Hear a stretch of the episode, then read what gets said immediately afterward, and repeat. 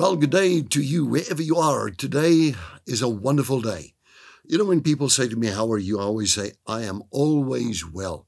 And you need to get into that habit because some people, if you say, How are you? then uh, if you push a little bit, they actually tell you it's not all that good.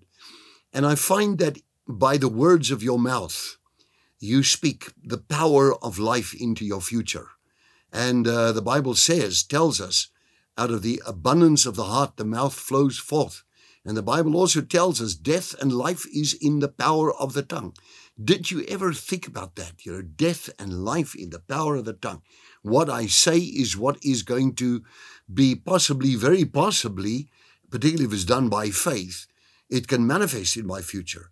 So I'm going to be very careful of what I say because man essentially is a spirit being.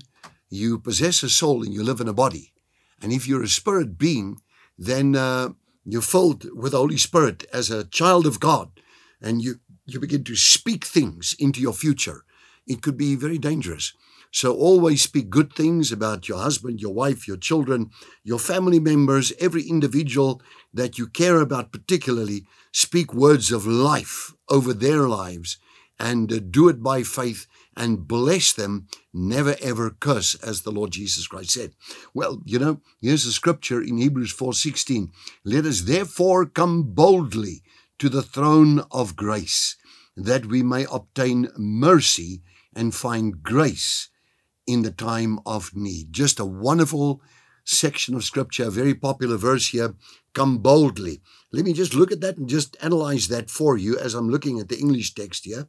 I've got the Greek here too, but I'm focusing just on the English text where it says, Come boldly. That means with freedom of speech, with fearless confidence. That's what it says in the in the Hebrew, actually the Greek uh, dictionaries.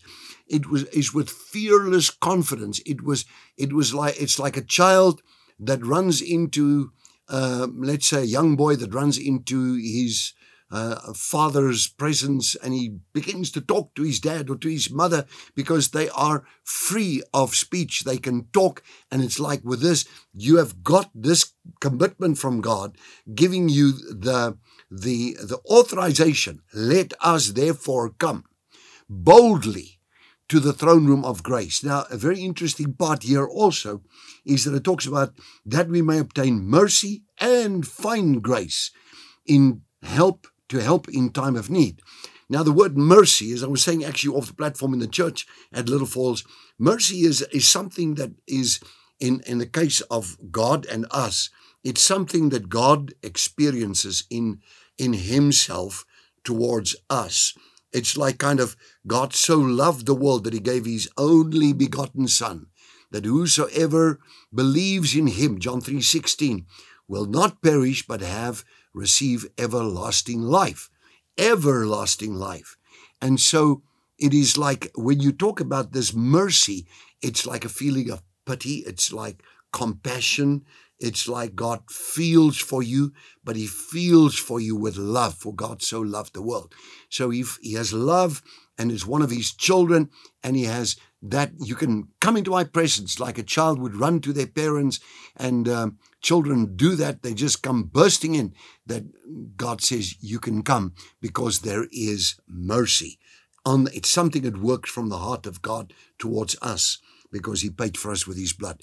And furthermore when it comes to grace grace is a different thing altogether because because of of mercy grace can operate. And um, Paul said, uh, God actually spoke to Paul in First Corinthians chapter number 12. When Paul said, You know what? Here's a situation. There's been sent unto me a messenger of Satan to buffet me, lest I be lifted up with pride. And then God said to him, My grace is sufficient for you. To say this to you, grace is when God releases that ability to you, is gracious towards you to cause you to prosper, work through you, enabling you to do things you couldn't do before. It's like that. Well, for now, I'm going to say goodbye, and I'll see you again tomorrow, same time, and uh, hopefully the same time, depending on your own life and uh, your life program. But I love you, and I care for you, and I pray for you in Jesus' name that God has grace upon you also. May He bless you and keep you. Amen. God bless you. See you tomorrow.